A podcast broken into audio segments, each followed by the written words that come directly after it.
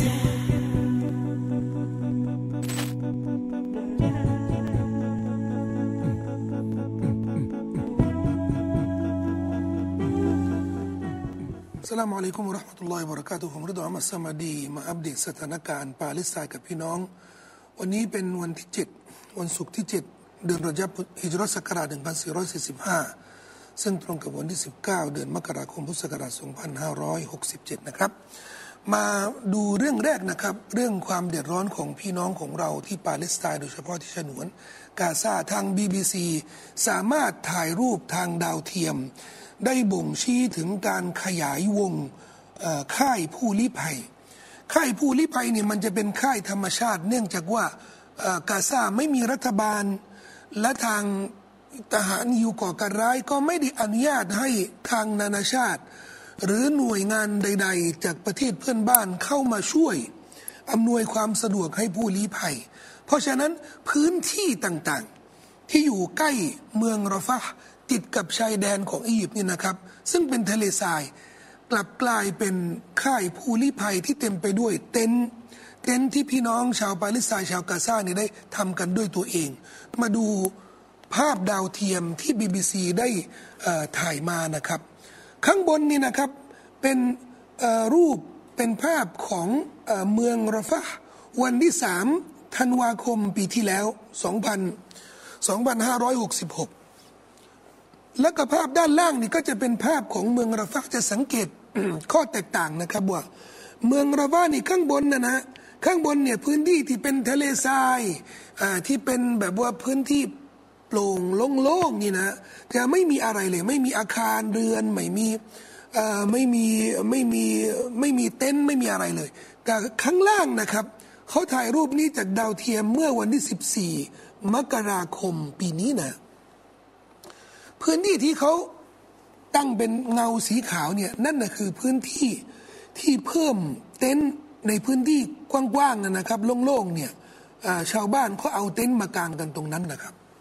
แต่ตัวเลขที่น่าตกใจนะครับว่าผู้ลี้ภัยที่มาอาศัยอยู่ในเมืองรอฟาห์ซึ่งเป็นเมืองเล็กๆนะครับในฉนวนกาซาเนี่ยจุได้ประมาณ 300,000 คนนะครับแต่ปรากฏว่าตอนนี้เนี่ยพื้นที่นี้เนี่ยนะครับมีผู้อาศัยอยู่เนี่ย 1,700,000 คนเพิ่มไปอีก 1,500,000 คนนะครับนี่คือความเดือดร้อนพี่น้องลองคิดดูสิทางนานาชาติบอกว่านี่คือพื้นที่ที่แออัดที่สุดในโลกไม่มีแออัดมากกว่านี้แล้วนะครับพื้นที่นี้ประมาณไม่ถึง2ตารางกิโลเมตร2ตารางเป็นพื้นที่เล็กมากนะครับเกือบ1,700,000 คนนะครับที่ต้องมากระจุกกันอยู่ที่นี่สาธารณูปโภคแน่นอนไฟฟ้าน้ำประปาอะไรพวกนี้เนี่ยมันไม่มีอยู่แล้วนะครับแล้วก็มากระจุกกันอยู่ตรงนี้เนี่ยทำยังไงนะครับนี่แหละครับคือสภาพที่ผมอยากจะให้เห็นว่านี่คือน้ำมือผลงานของ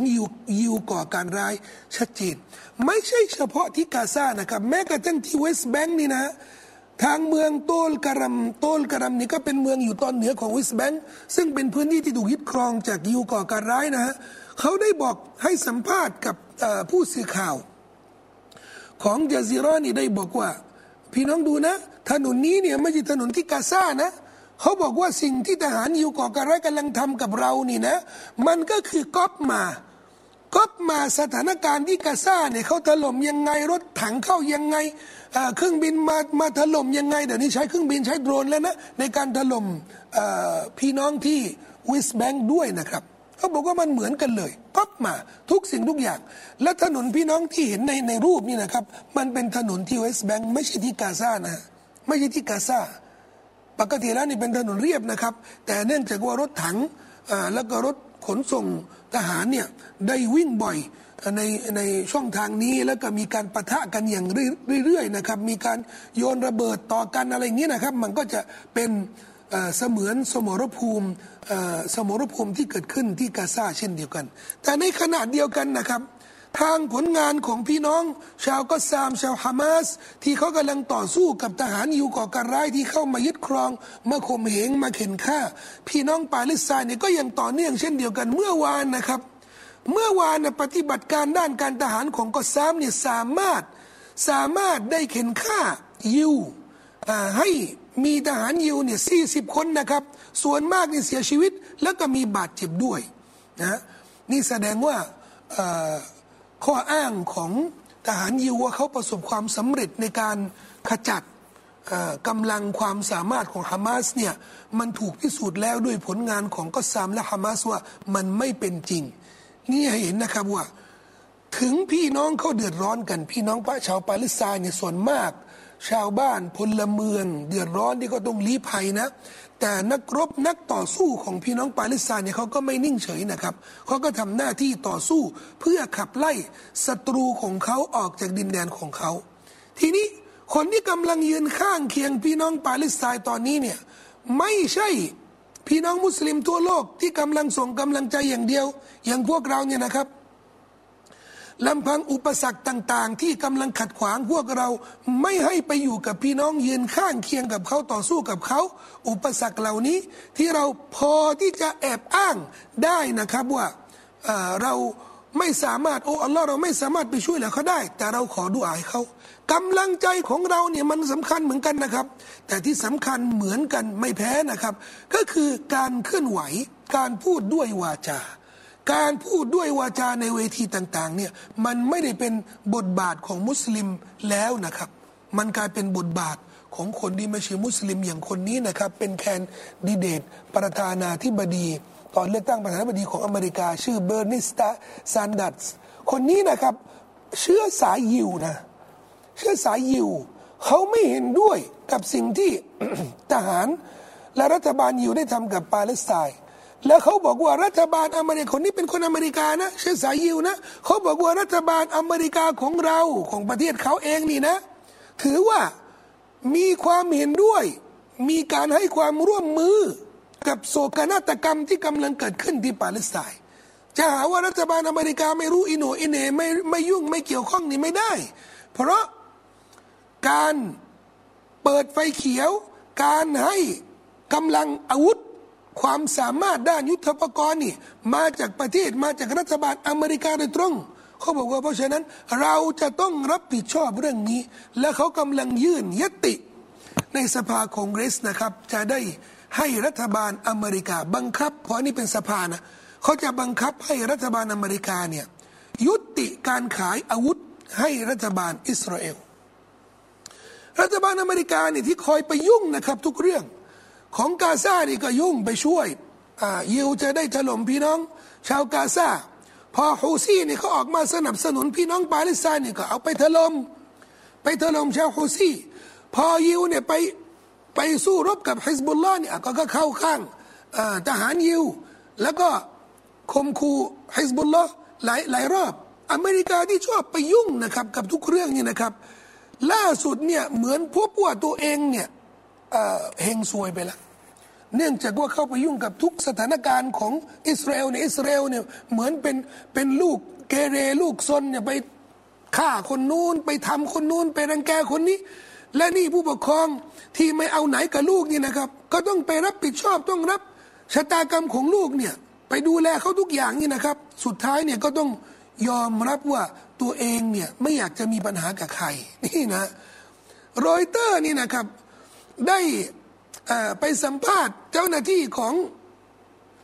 สหรัฐอเมริกาของรัฐบาลอเมริกานี่บอกว่ารัฐบาลอเมริกาบอกว่าเราเนี่ยคุยกับฮิซบุลลอห์นะฮิซบุลลอห์ที่ก็กำลังสู้กับยิวตอนเหนือของอิสราเอลเนี่ยกับเลบานอนเนี่ยเขาบอกว่าเราคุยกับฮิซบุลลอห์นะว่าเราไม่อยากจะให้มันรุนแรงมากกว่านี้พยายามที่จะ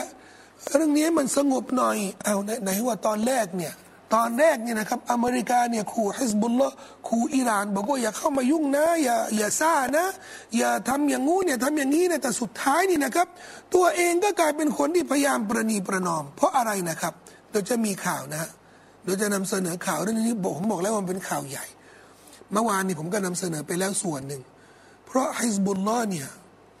เตรียมพร้อมแล้วที่จะทำสงครามและทางทหารของยิวเนี่ยเมื่อวานเนี่ยผมบอกผู้บังคับบัญชาสูงสุดของทหารยิวนี่บอกว่าแนวโน้มสูงนะครับว่าอีกไม่กี่เดือนนี้เนี่ย 2-3 เดือนนี้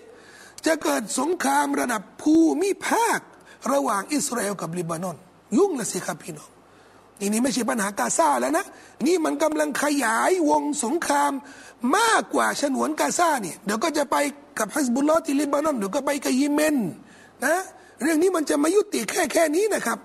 และเรื่องนี้ใครจะรับผิดชอบอ่ะใครจะรับผิดชอบอ่ะก็คนที่ปล่อยลูกเกเร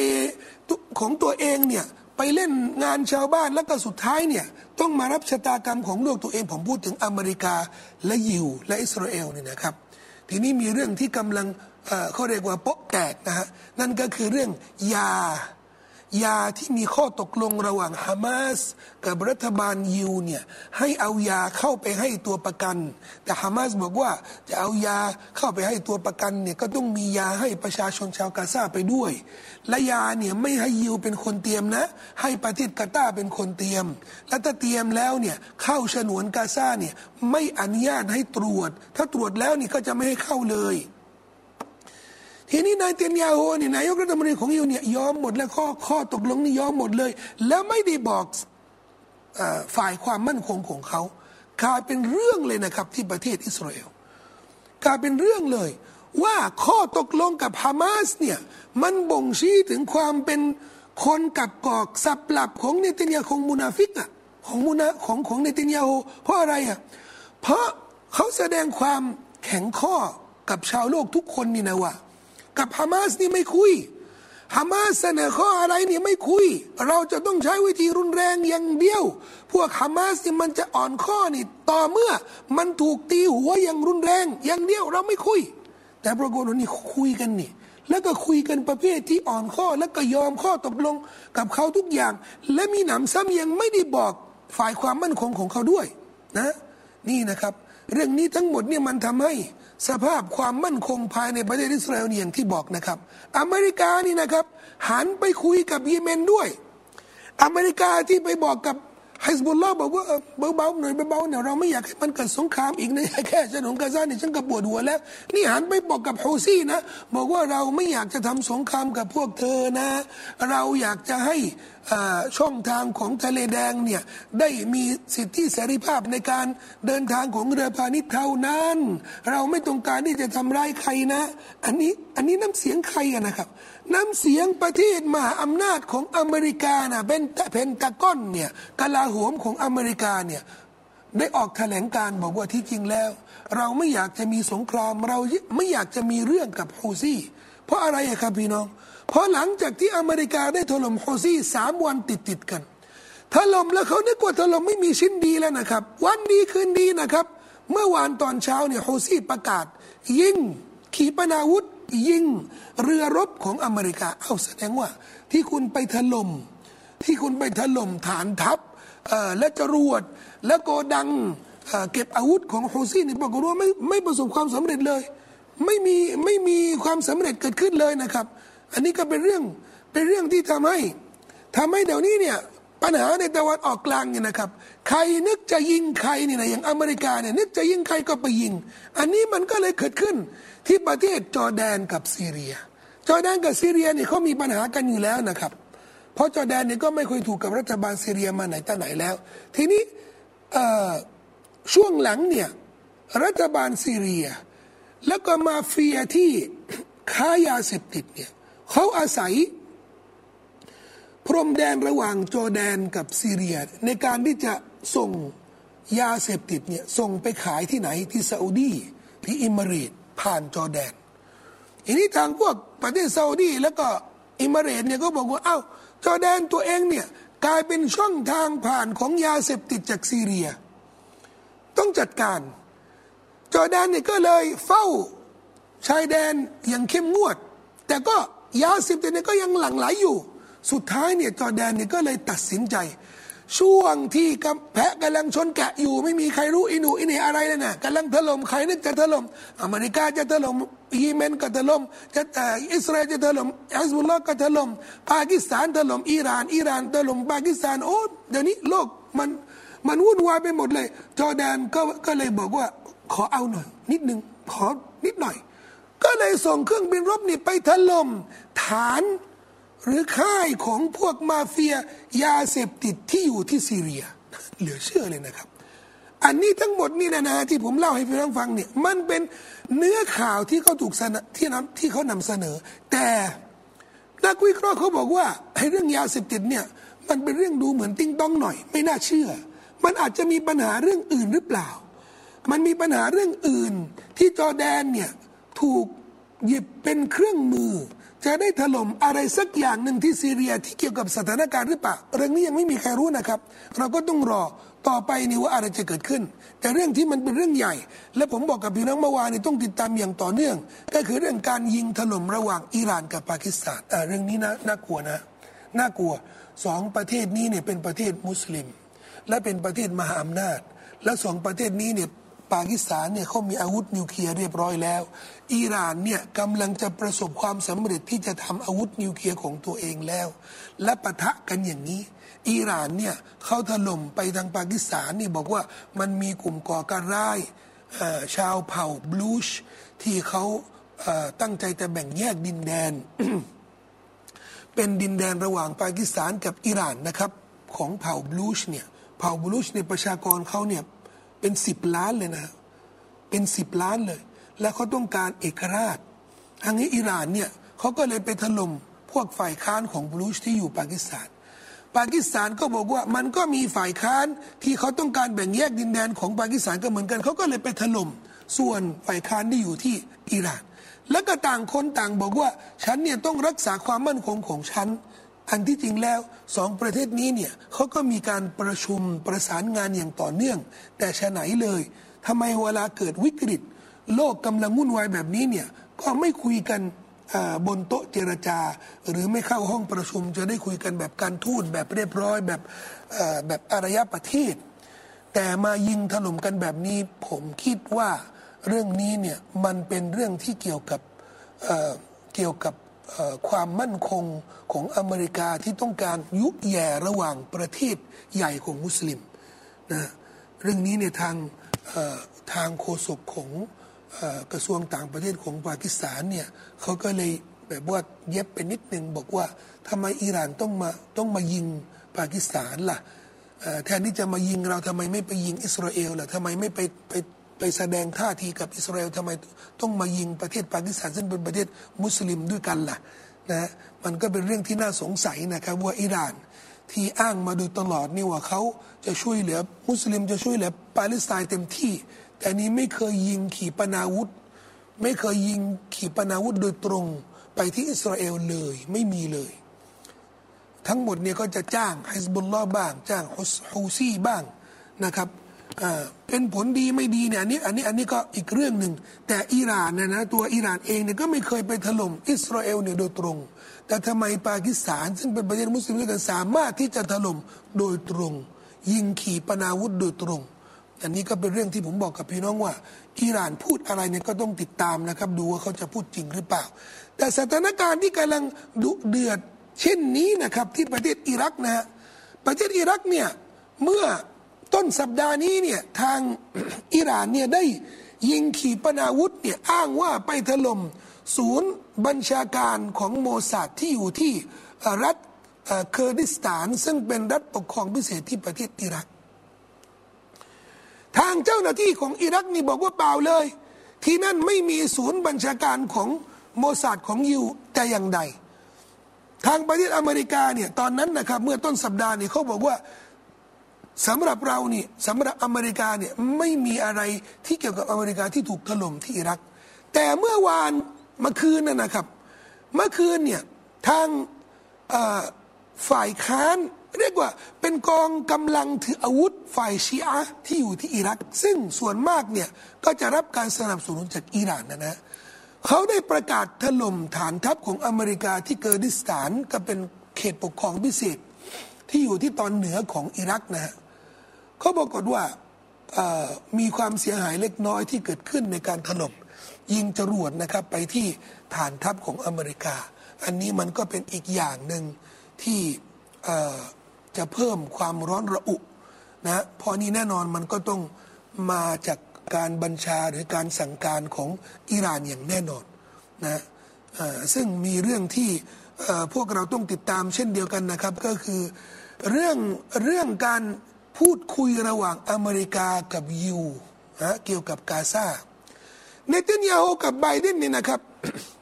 เมื่อปลายเดือนธันวาปีที่แล้วเนี่ยนะครับดูปีที่แล้วเหมือนจะไกลนะปีที่แล้วเนี่ยเดือนธันวาที่แล้วเนี่ยนะครับเดือนที่แล้วเองเนี่ยนะ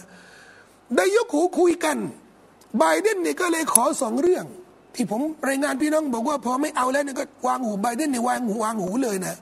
ขอ2เรื่องแรกนี่ครับภาษีอากรนี่เก็บจากชาวฉนวนกาซานี่นะให้คืนเขาซะเนทันยาฮูบอกว่าไม่คืนแม้แต่บาทเดียวไม่คืนเขาบอกว่าเอาอีกเรื่องนึงหลังจากยุติสงครามที่กาซาแล้วนี่นะเราจะต้องมาคุยกันว่ารัฐปาเลสไตน์เนี่ยจะเอายังไงเราจะต้องให้รัฐของเขาให้เต็มที่ให้สมบูรณ์แล้วเนี่ยจะได้ปัญหาในพื้นที่ตะวันออกกลางเนี่ยมันจะได้ยุติเสียทีเนทันยาฮูบอกยังไงรู้กันพี่น้องเนทันยาฮูบอกว่าผมไม่อนุญาตให้เกิดรัฐปาเลสไตน์โดยเด็ดขาดแค่นั้นแหละครับพอพูดแบบนี้นะครับทาง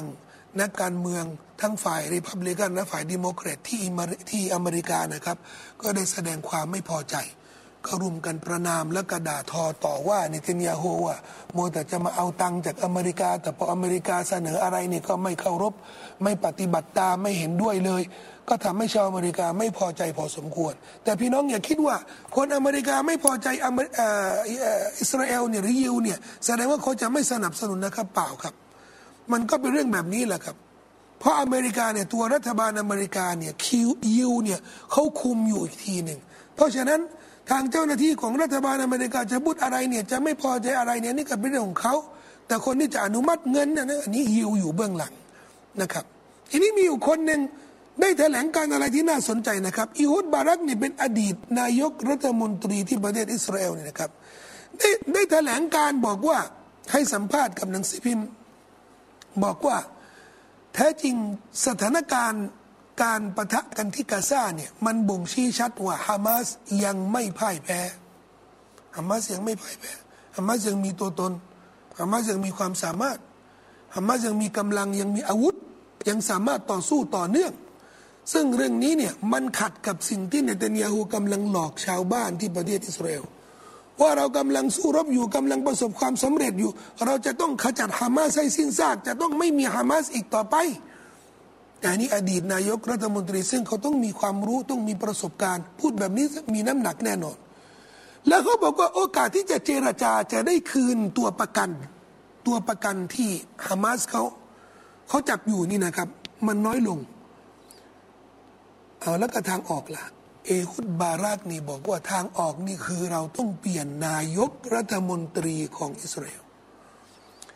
ซึ่งอันนี้ที่กำลังเป็นกระแสอยู่นะครับและผมบอกกับพี่น้องว่านี่วันนี้วันที่เท่าไหร่นะ19นะ19มกราทุกวันนะครับมันก็จะมีสถานการณ์ความขัดแย้งที่มันร้อนขึ้นนะครับในประเทศอิสราเอลจึงทำให้ โอกาสที่รัฐบาลเนทันยาฮูนี่จะล้มไปและถ้าไม่มีเนทันยาฮูแล้วเนี่ยนะครับโอกาสที่จะมีการเจรจากลับมาระหว่างฝั่งยิวแล้วก็ฝั่งของฮามาสมันก็จะมีมากขึ้นและผมเนี่ยสันนิษฐานว่าไทม์ไลน์มันจะเป็นอย่างนั้นสิ้นเดือนนี้จะไม่มีรัฐบาลที่มีเนทันยาฮูเป็นนายกนะครับหรือ